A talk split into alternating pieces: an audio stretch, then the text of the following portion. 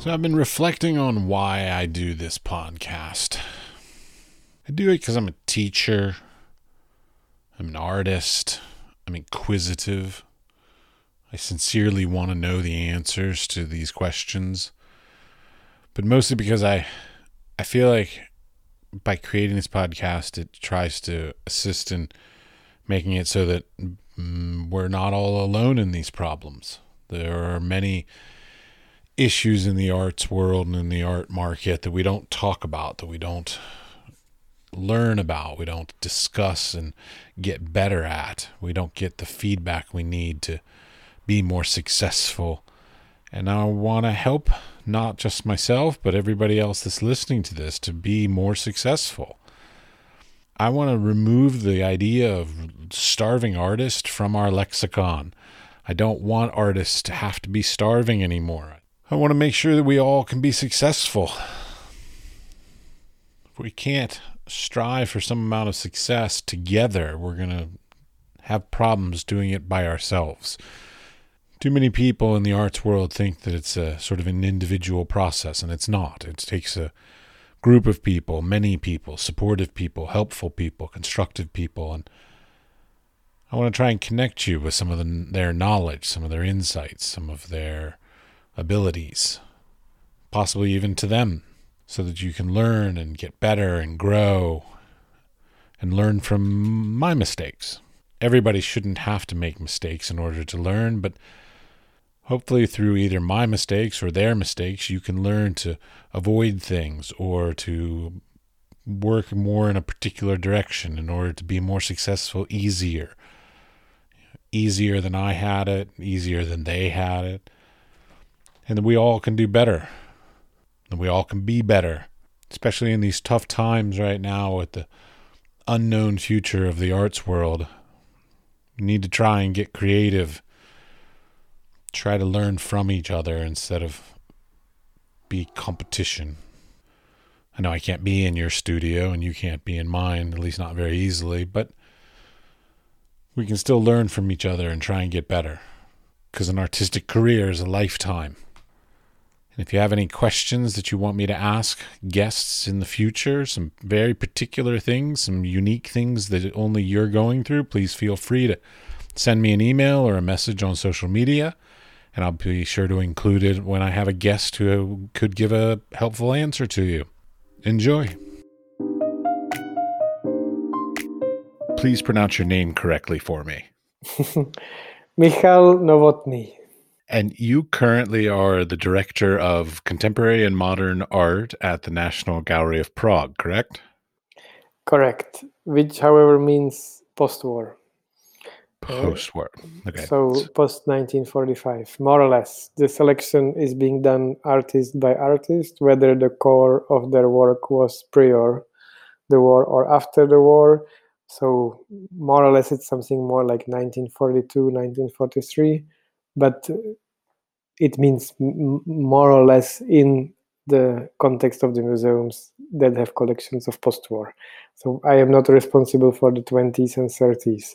So for something that is called like some classical modernity, let's say. Uh, the art world loves sort of putting us in little pigeonholes and niching us into different little things. So this is just another one. It's fine. Yes. So one of the first things actually I like to hear about is how did you get into being creative in the first place? So were your parents creative? Did you have some teacher, some experience? Like how did you even find your creative path coming down?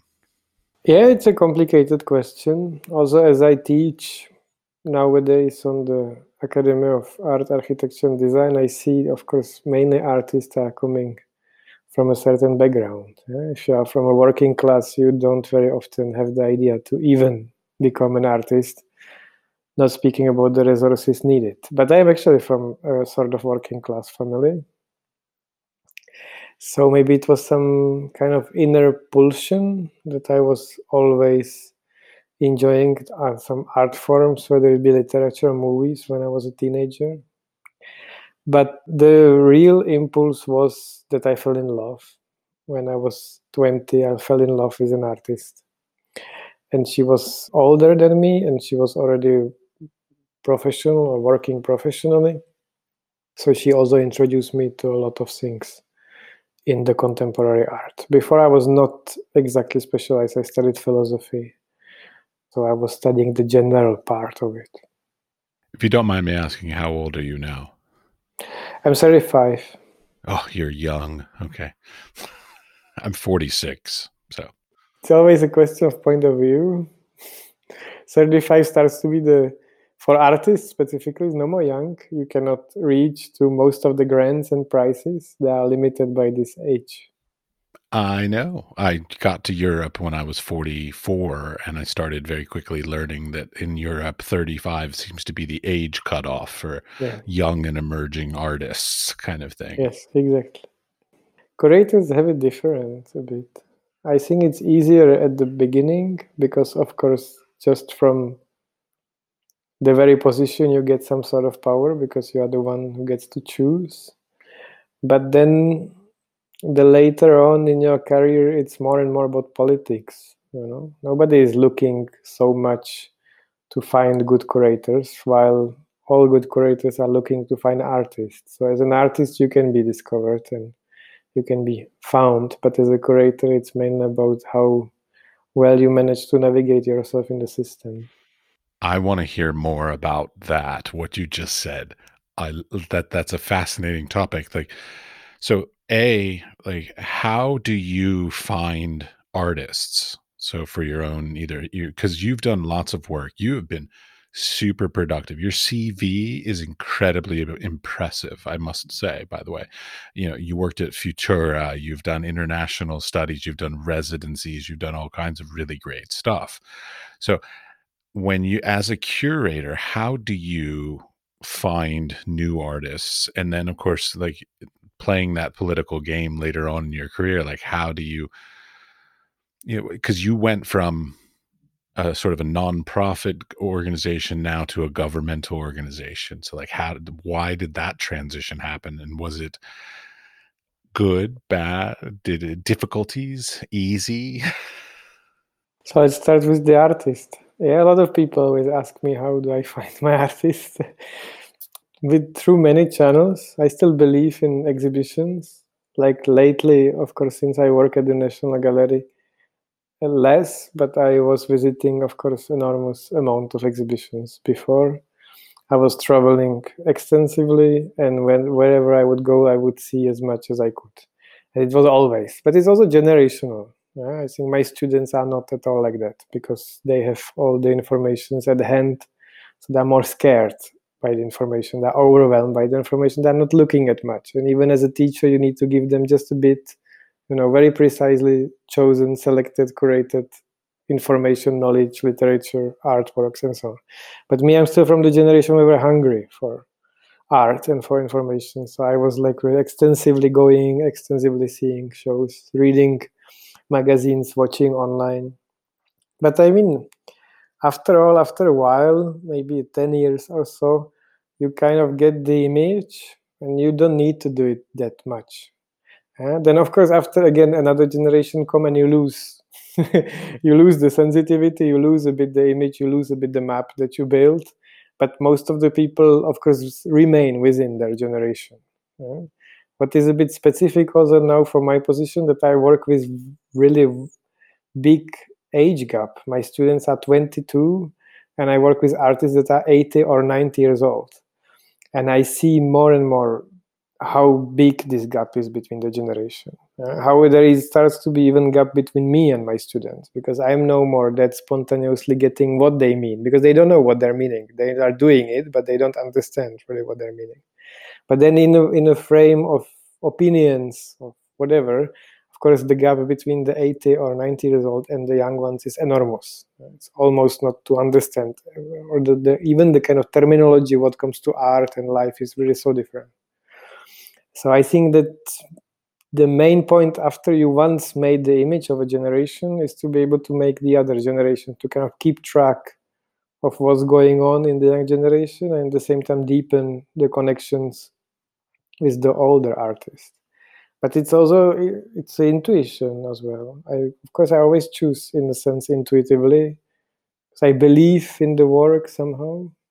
Like the recent exhibition i did of kurt gebauer here which is a large retrospective that closed just one week after we opened it because of the pandemic situation. It was also a lot of intuition. I feel that there was something that he did in the 70s and 80s it was really exceptional even in the international way so i'm trying to show it but also I will need to also calculate that this exhibition needs to have some visitorship, uh, let's say, among the white public. Yeah? It cannot be only for the specialists or only for my students who are really in their stuff, because I work at the governmental institution. So it's always the point how to make everything like work together, and especially from the curator point of view, how to make the work of artists look better. Yeah? It's what I see mainly as a role of curator, uh, not to choose who is good, but to be actually able to make anyone better. Yeah, it's kind of I, I even said several times that I see it as a kind of public lawyer. Yeah, like I can get any case and I will try to do my best. Of course, there is some ethical ethical limits to who I work with, but I am not. I'm trying specifically not to choose, like or see i'm trying not to pay so much attention to my kind of idea of what is the best but rather what is the best in within a certain context of our time of our space etc etc that's a very interesting perspective to take on curating. The idea that you're given an artist or you choose an artist and then it's your role to convince us the, of their worthiness or whatever you want to put to it like that's that's nice i like that. So you also teach. Yes i teach as an assistant in a painting studio but it's not a painting studio anymore nobody's painting there. Let's say 40% are painting but it's open eh? but it's again i don't teach like um, i don't teach them so much theory even though i try to teach them but it's mainly about speaking we're meeting and we're speaking about their work. And the main point is usually just if they really manage to achieve what they presume to achieve, both formally and content wise. Well, I mean that's a big issue. This is something that I talk about on this podcast quite frequently. Is is the making beautiful objects, performances, whatever, a piece of art reasonably comes somewhat easily to artists because we've chosen the profession. We've that's our vernacular that we've chosen to express ourselves in. And then the need to also be able to talk about our art or write statements about our art oftentimes we find to be exceptionally difficult for us.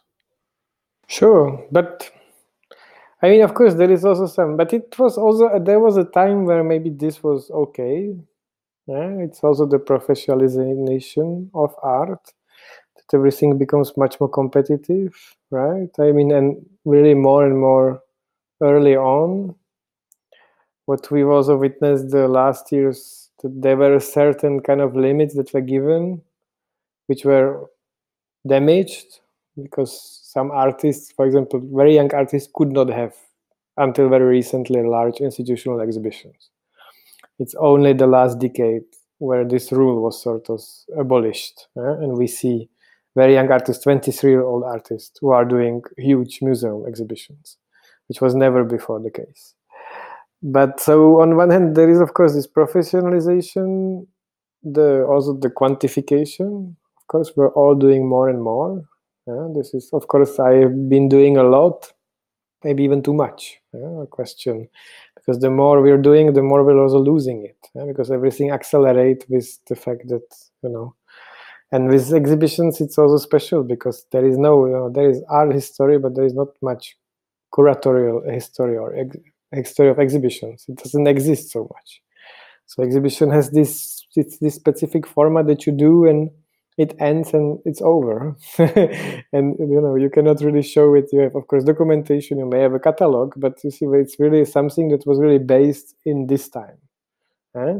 if you do an artwork most of the time you can keep it you can re-exhibit and it also within the system that we are all operating there are some people interested in it because they want to rewrite the history but exhibition is a bit something else but i also like this element of the ephemerality eh? that some projects i did they're already gone and, and somehow nobody will see them anymore, uh, even if there's been a lot of effort and work.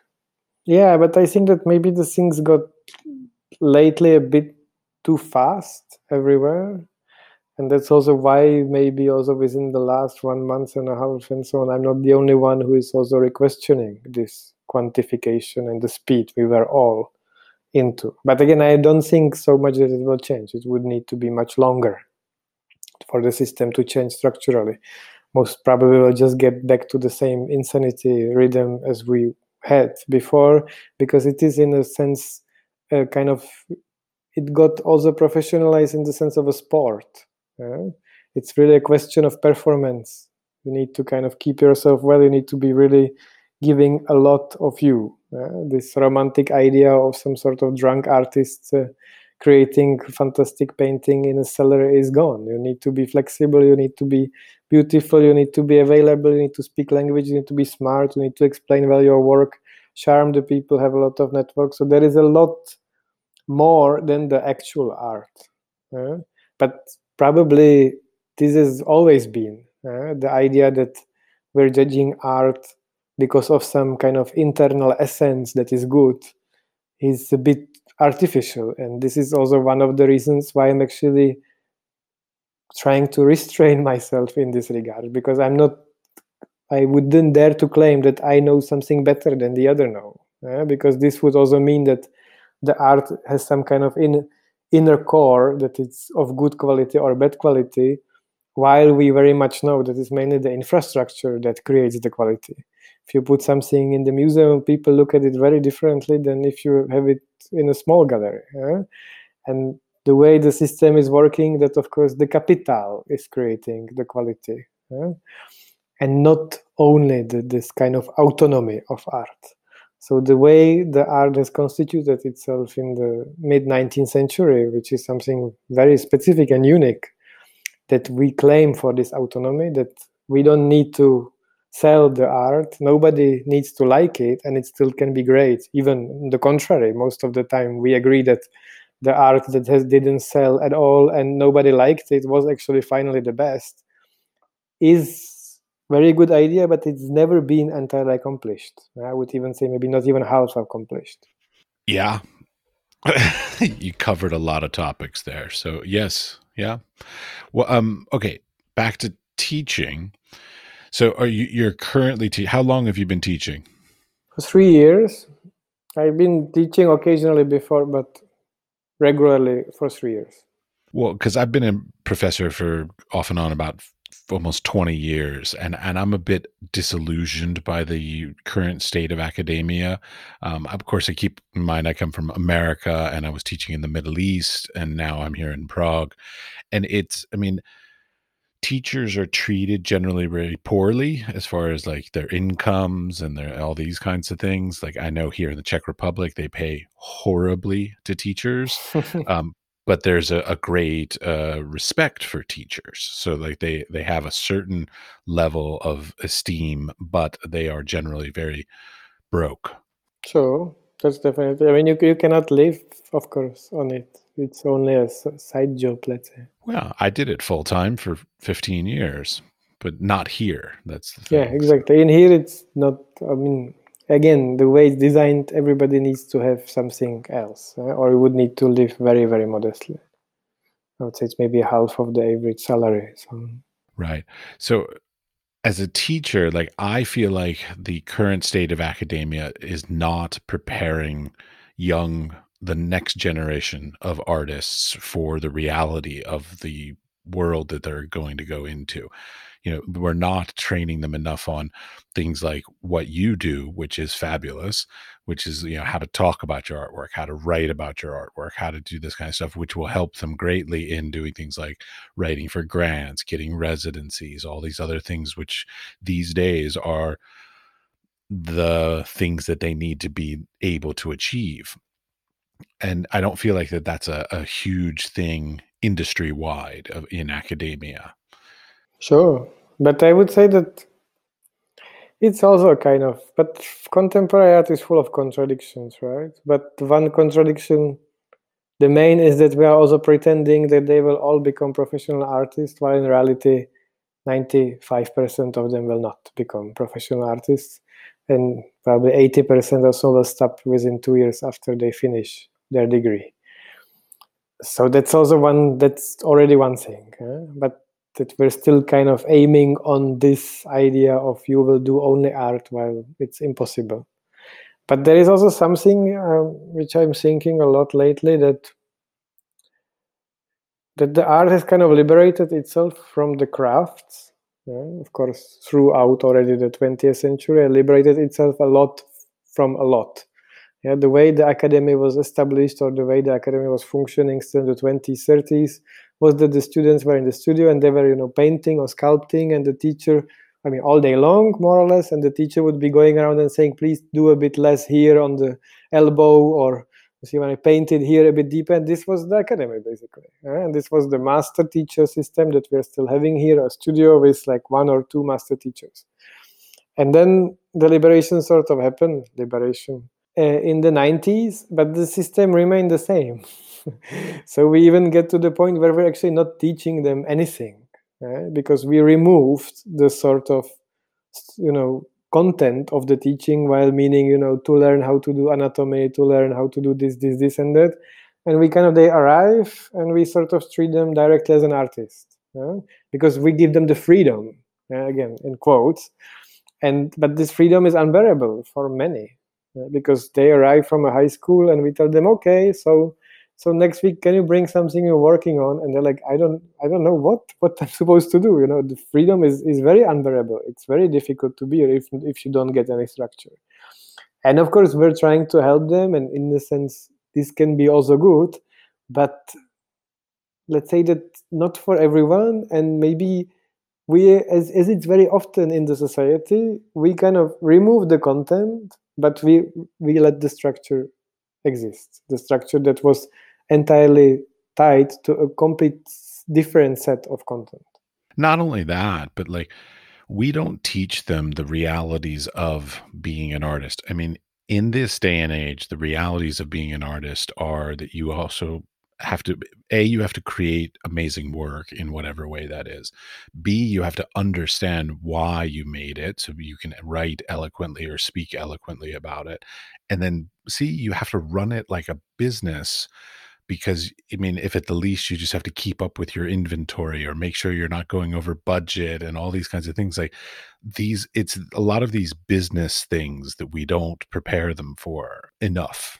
Sure, sure. I mean, again, of course, I try. Yeah, I mean, because I'm in this, but the question again to which it's it's also a question of capital. Yeah, like to start a business, you need to have some capital and if you don't have the capital it's complicated how long they will how i mean more and more and again unfortunately or fortunately the way the the art of maybe last 50 years has constituted itself is the, based on the speculation model you are investing money and of course the question is how many years you can last and you're expecting by earning years and years and years nothing that at the end you will get it all back and much more right?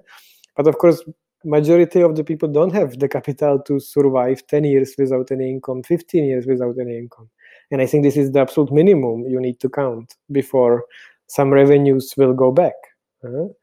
and then also the the other contradiction in the system is that what what becomes to be the rule is that the winner takes all yeah, in a sense that at least before there was some sort of maybe I'm romanticizing it, but I think there was some sort of possibility to sell some artwork for some artists because if you were doing some painting, you could I know pay your rent potentially while painting the person or giving him landscape or something. But as as we kind of mainly in the 70s in America, as we dematerialized the art object, it became the same sense as the currency. It's only a question of speculation. It has no real value. And this also lead to the fact that the the art, some artworks are actually extremely expensive. Right? So the artists who sell are extremely expensive and really even unbelievably expensive. But the rest, the 99%, doesn't sell nothing.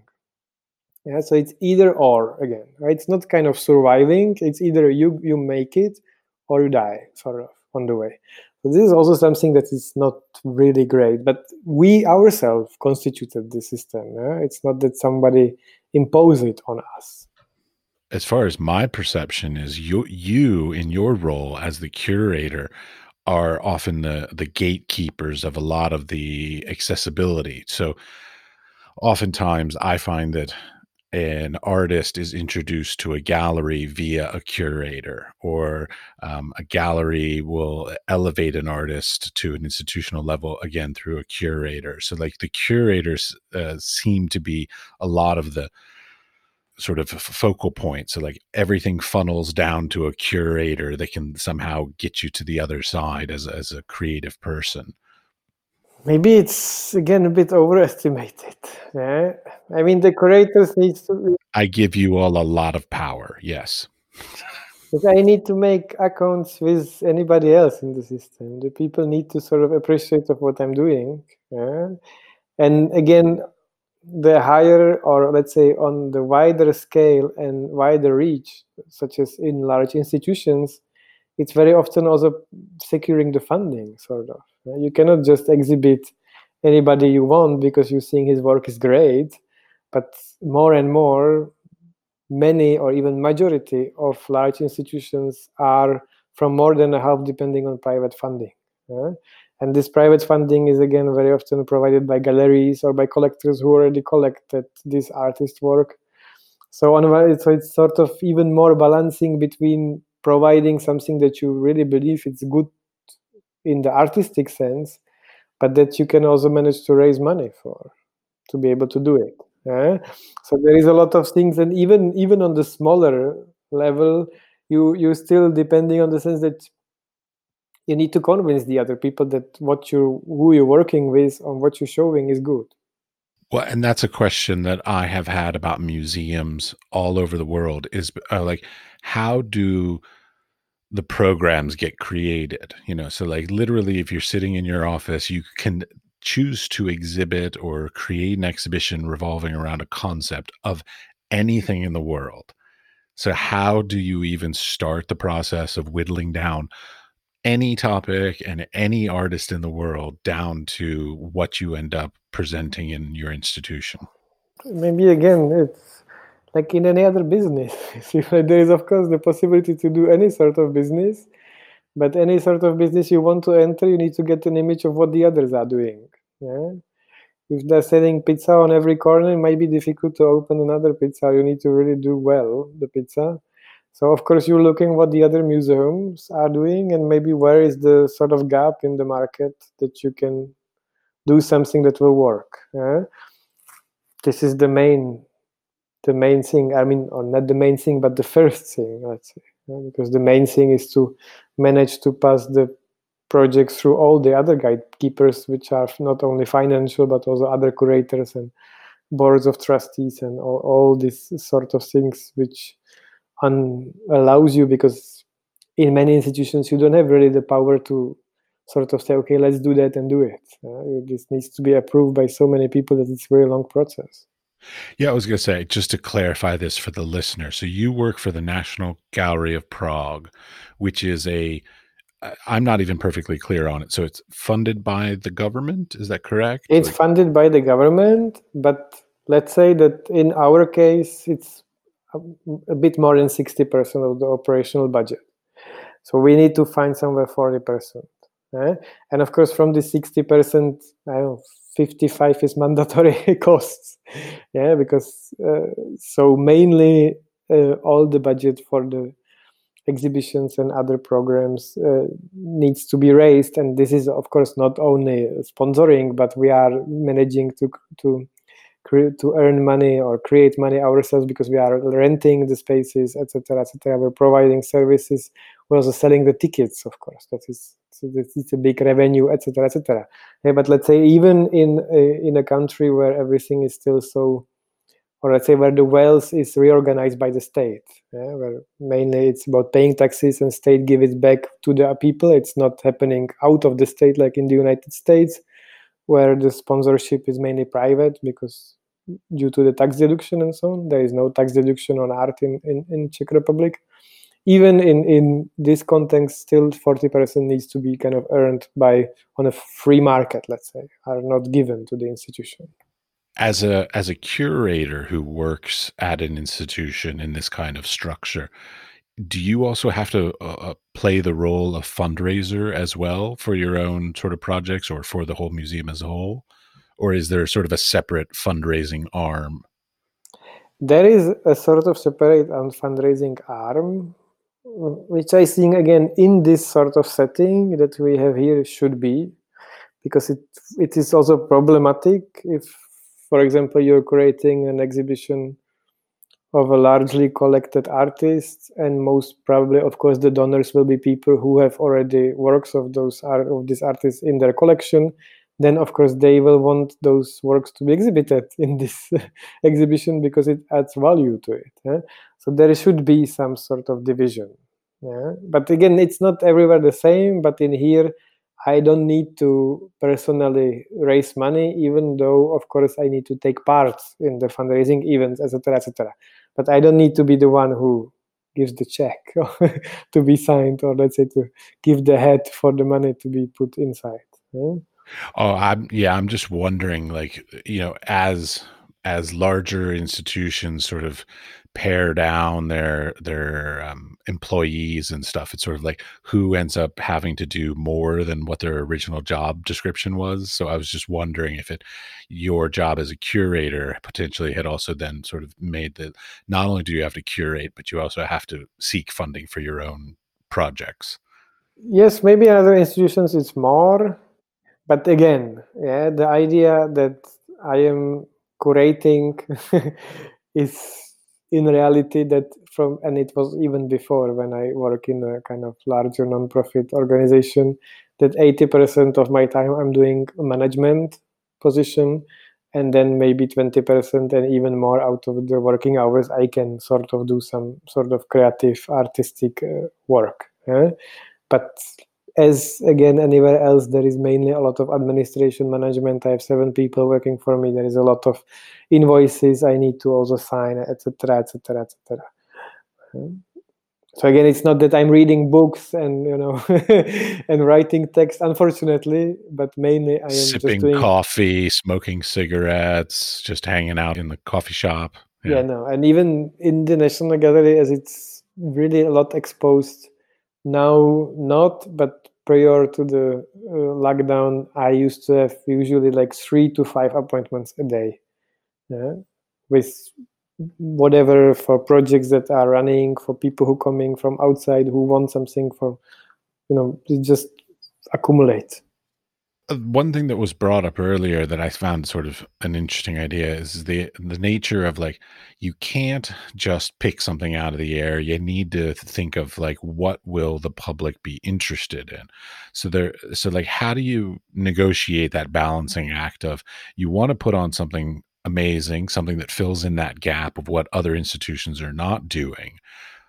But it also needs to have some amount of accessibility. Like it seems like there's a lot a sort of a movement to not be quite so intellectual and over the top and sort of elitist and pompous. So like you kind of have to find a balancing act of something amazing that may, that fills the hole that the, the other institutions aren't doing but that also has an attractive quality to the general public.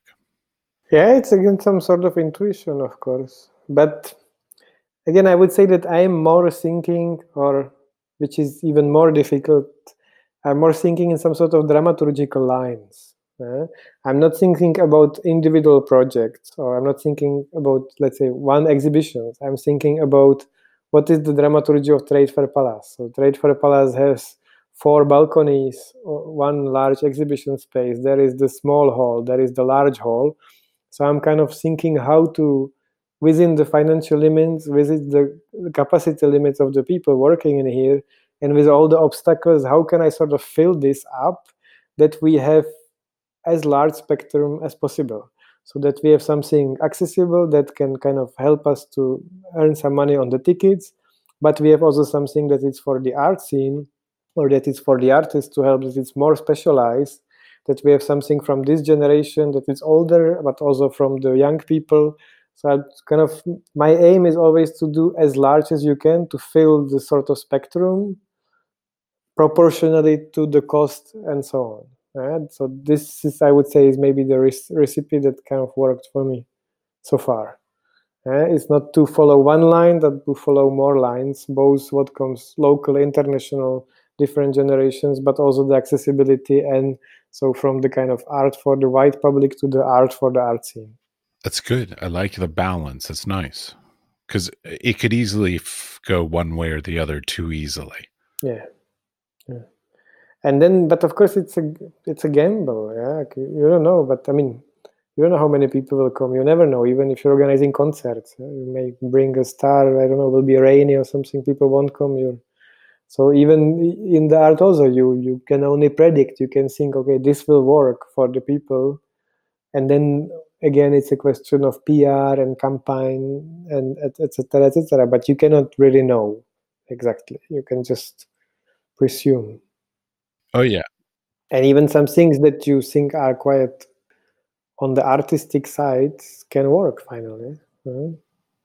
It's a tough. I mean, the entire industry is built on like faith and, and and a prayer basically. Like we all hope that what we're doing whether we're producing art or whether we're putting on gallery exhibitions or putting on institutional exhibitions that we just hope that people will see it like see it understand it and want to engage in it.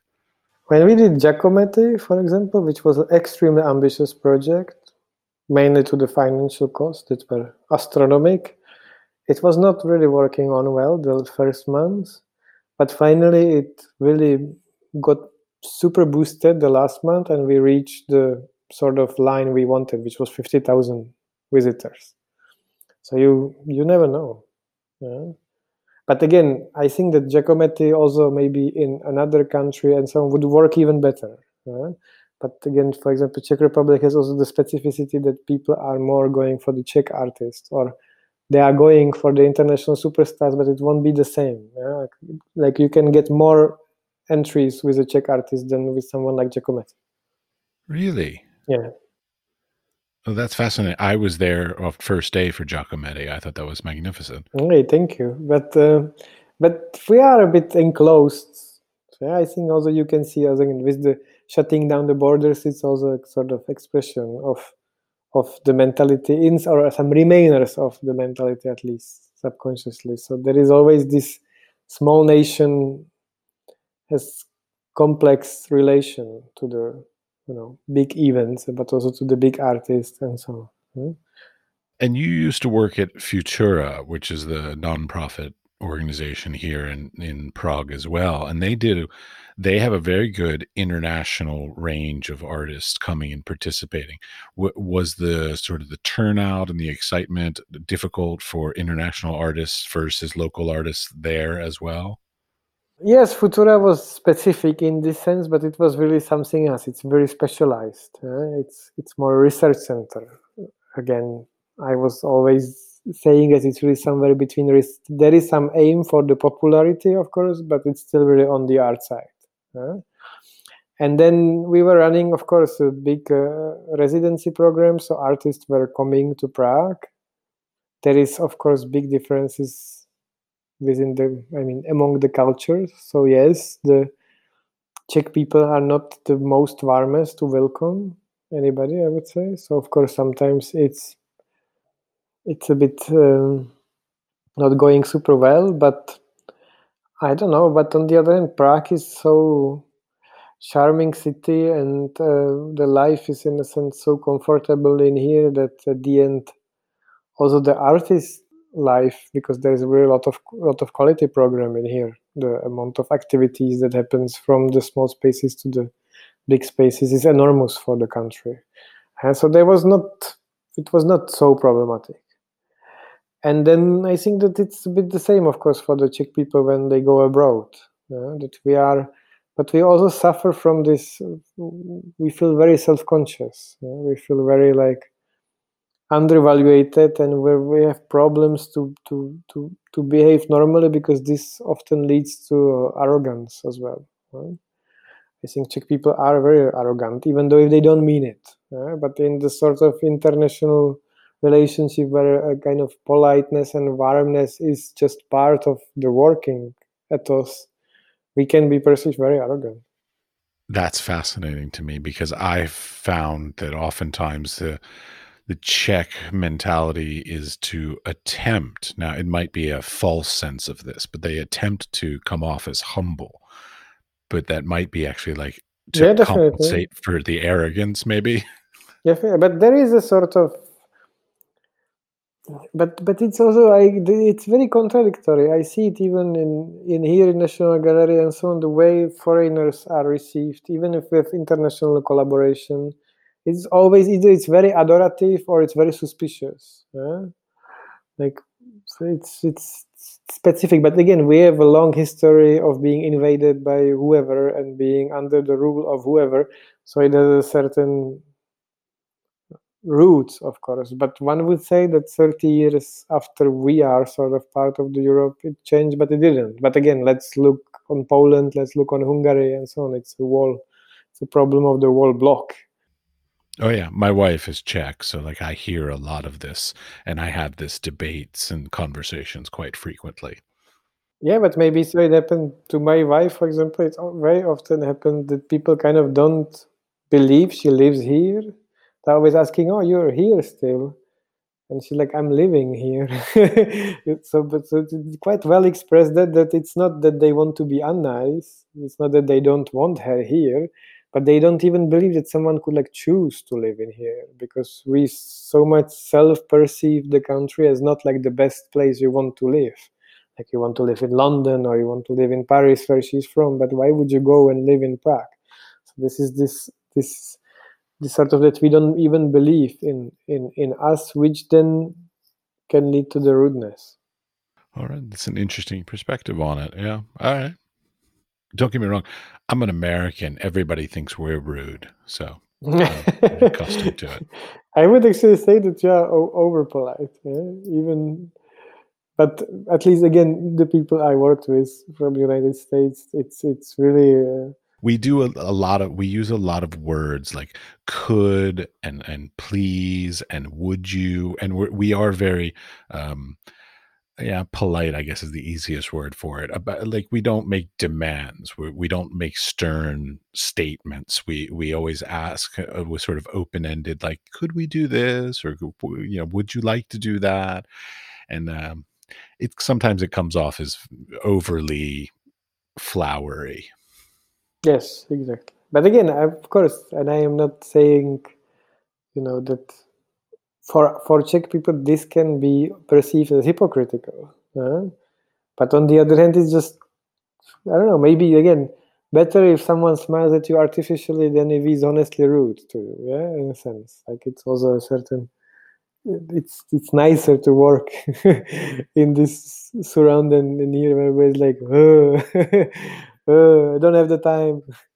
oh yeah. I mean eh, and that goes to something about the arts again and like is that i keep hearing stories basically that no matter what you do and all that you still always should be a joy to work with. Like nobody wants to work nobody wants to work with an asshole. Like you want no matter who you work with so no matter what their quality of their work is if you're not a nice person people won't want to work with you Yeah, I would say that you need to end every collaboration with a sort of peaceful leaving, yeah? which is not very easy because, of course, exhibitions as something that often in a short time and has a clear deadline where the things needs to open to the public and there is lot, often a lot of work it puts people under stress and they are very tired at the end and so on plus it's something that it's not only professional but it's emotional yeah, because the people are realizing themselves. They are not um, I, I think really all the artists i know are not doing it for the money. They're doing it to be in the history. They're doing it for themselves. Uh, they would exchange all the money for more opportunities and for more visibility and so on. Really i would say almost everybody and even if there is maybe a period that they turn to make it for the money, they will always miss the sort of fame at the end. This is the main thing. So it's again, it's not a question of professional, it's a question of emotion. So it's also can be very explosive. It's not easy. yeah, I think it also needs to have a certain mindsetting, you know, to be able to understand that because most of other people are not working like that. They are going to the work, they are doing it professionally. They may like it, they may love it, and so they may be passionate about it, but it's still not the same. Yeah? And this is also what you very often see in large institutions that the people that are from the supportive position, you know, they think the artists are crazy. Uh, of course, I mean, of course, even many people think artists are crazy, but they're not crazy. They're just extremely focused and they're extremely involved in what they're doing yeah? because for them it is everything. But again, this of course means that it may not be easy, and that even at the end you need to sort of find peace and that everything needs to be great because we will work with these people again. Yeah? The network is still not as big you will meet the people again and so on so it is important to like not to be explosive and to to always you know keep the things running that you can still speak together and be happy about the result of your work indeed so i'm interested still about like the role of curating these days so uh, like your job is a very unique job. There are not a lot of institutional curators really like in the world, you know, in comparison to like insurance salespeople, whatever. Like you you have a very niche thing that you do. And I think it's great. I think it's worthwhile and it's necessary.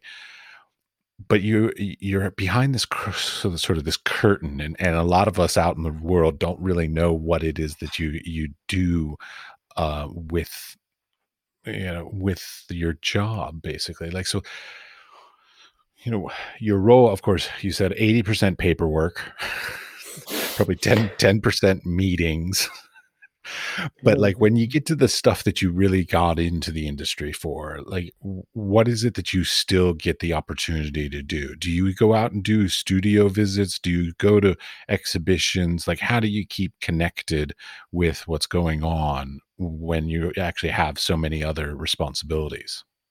Yeah of course i mean i used to work in the newspaper and we were always wondering how they were working the journalists when there were no computers hmm? what they were doing really because of course we just work on the computer all the time nowadays but uh, yes but less that's that's exactly the problem of the time and of the quantification that it is sort of expected when you are at this position that you already have all the knowledge and you already know all the people uh?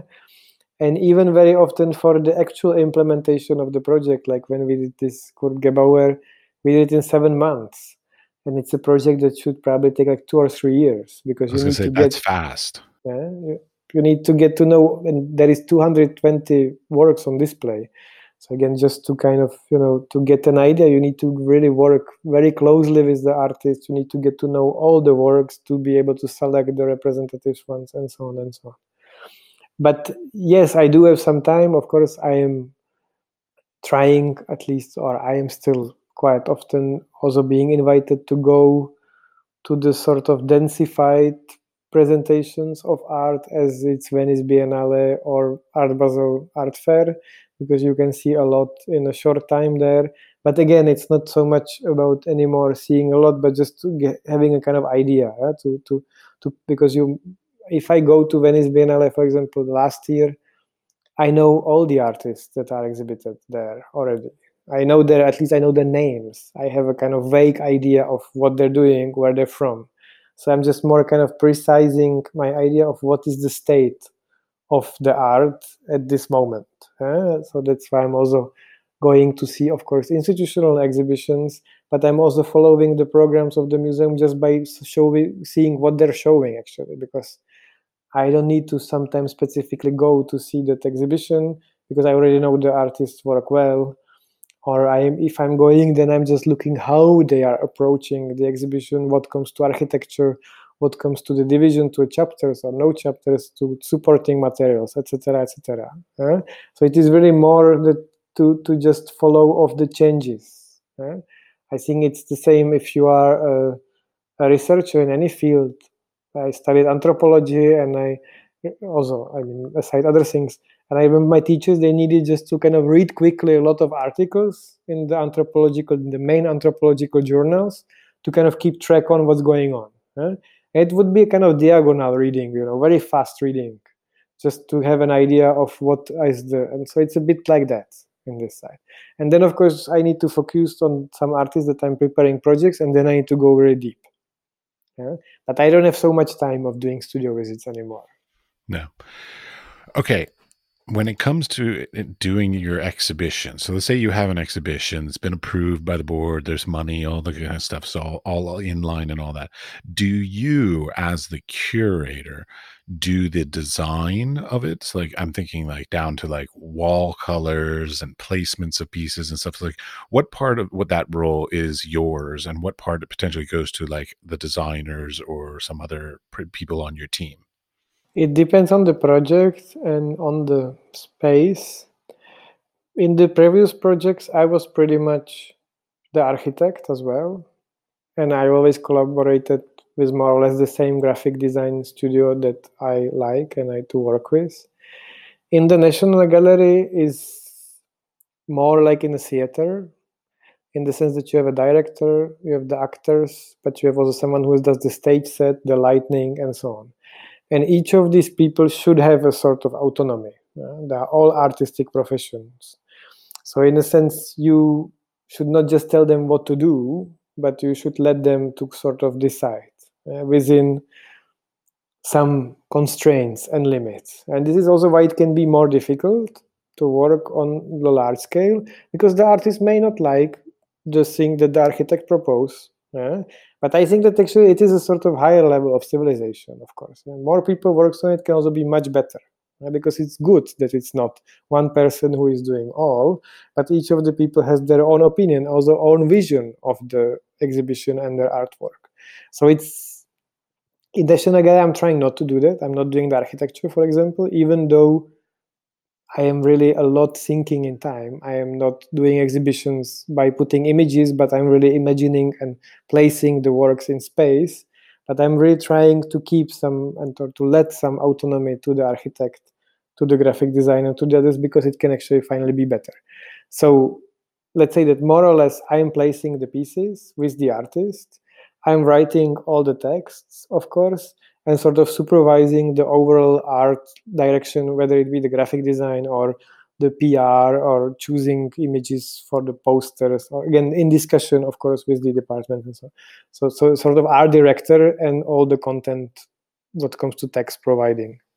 Okay, you just brought up te- writing text, and like I'm I'm a huge um, I have a huge problem with writing text. I'm horrible at it.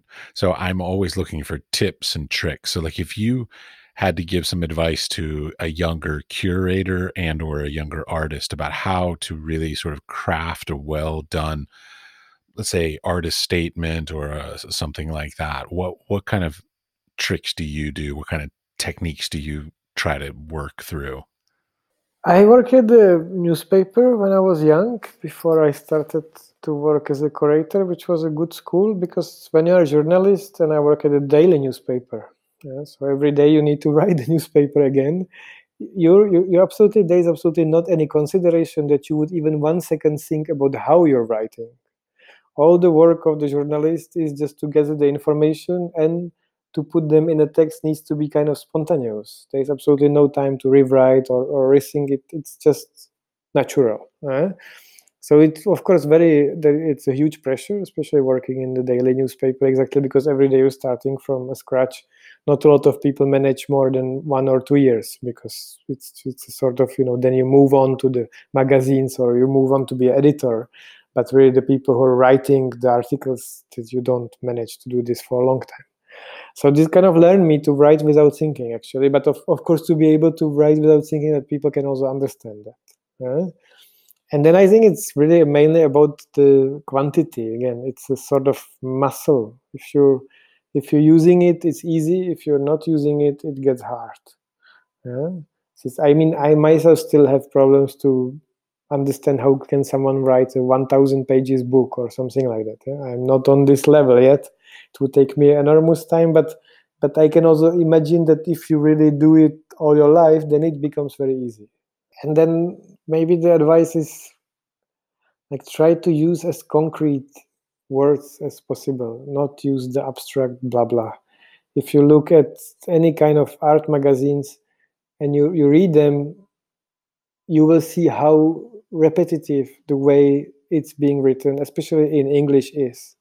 Yeah? How, for example, the triads are being used, like three words after each other. Yeah? Purity, virginity, I don't know, something, you know, this kind of and and how many there is like five or six other mechanisms as you're writing about art that are always the same and repeating themselves so really like instead of speaking generally try to speak about the concrete things of an artwork what it means yeah, what the concrete properties and attributes of that artwork can mean rather than some very general words that's great.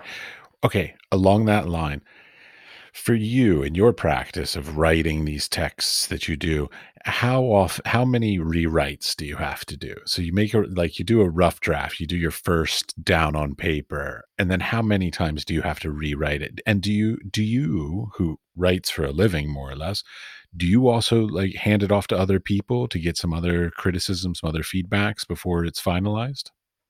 Depends on the text.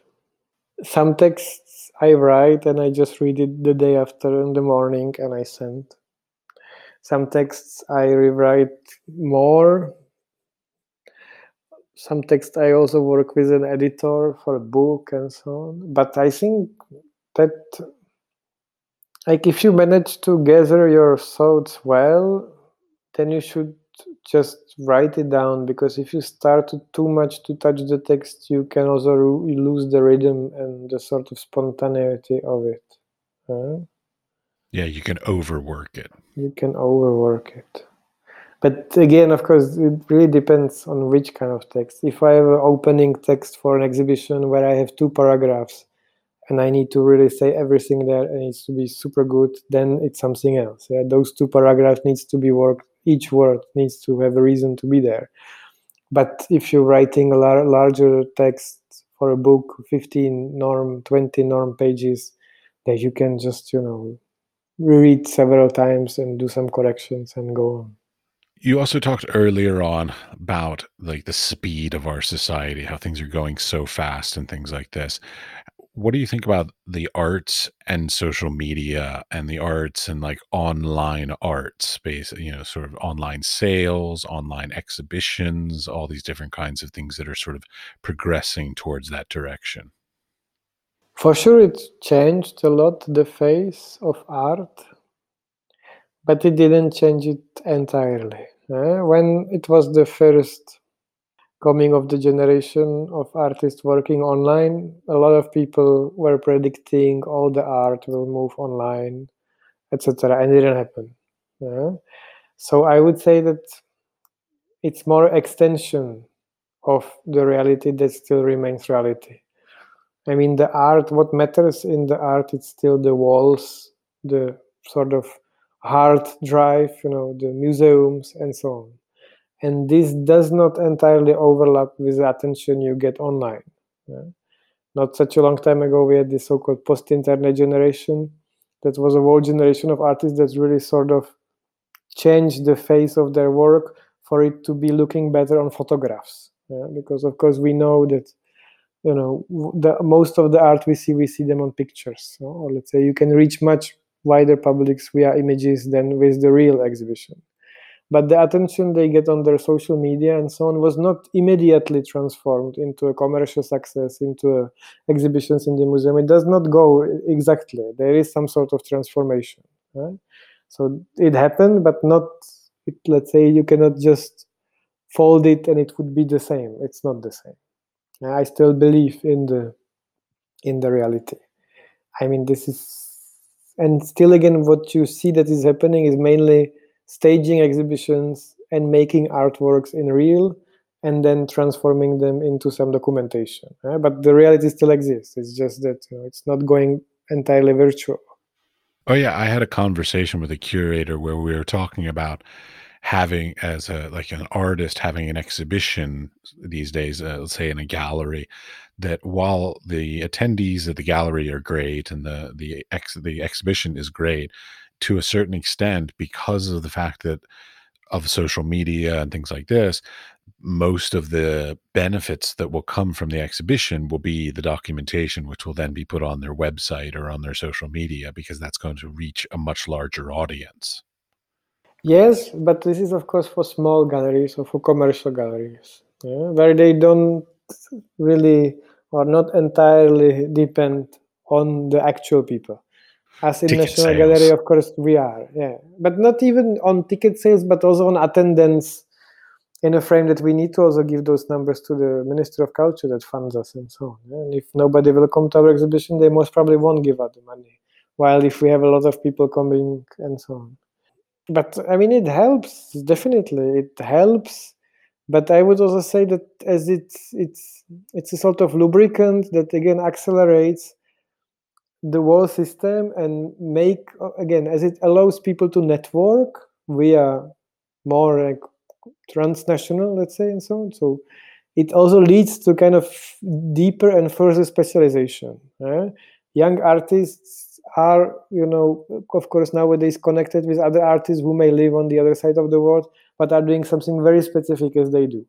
Yeah, but this also leads to a kind of enclosure, yeah, in a sense. That's the paradox of it, that it gets even more and more specialized, and there is like so little stylistic changes or little waves that nobody really can perceive. Only the people who are kind of seeing them real time happening on the social media. Yeah, so it gets even further from from the white public, while contradictory the social media, of course, well made for the masses. Oh no, social media ends up just being a sort of a self-fulfilling prophecy. Like if you like a certain kind of work, you will follow people and befriend people who do this some generally similar works. And so the curation of your feed ends up being well what you are seeing more of what you already like.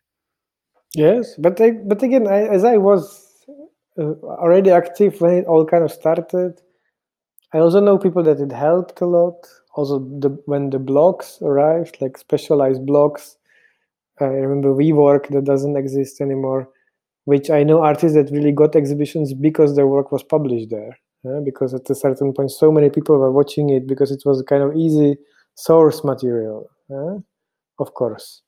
But but everything, nothing really lasts. Everything gets oversaturated very quickly. Uh, people are, and again, as nowadays Instagram can be, you know, the things that can help some artists. Again, the, there's such an amount of content. We're so overwhelmed with content that it brings the inflation of it also. Because again, so more and more you just want to already get a kind of selection from a selection from a selection because you just don't have the capacity to go through all that. Well, I feel like there's also a little bit of pressure to simply be producing more.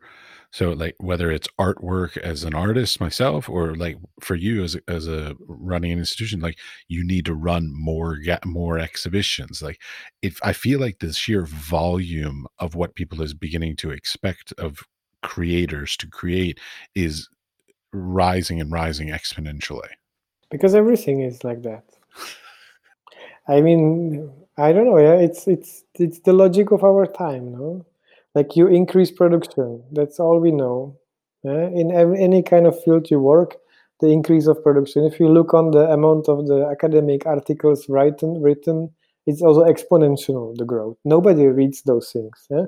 they're just doing them because they have the citation systems that they get money because and so on we, so everywhere in our society we don't know any other way than the growth yeah? we don't have any kind of stabilization and of course if you're working with all the older artists like 80 or 90 years old and you look at the work they did you look at their portfolios and their cvs and so on you see that they were doing one exhibition per year one exhibition every two years it was totally okay it was the normal rhythm yeah?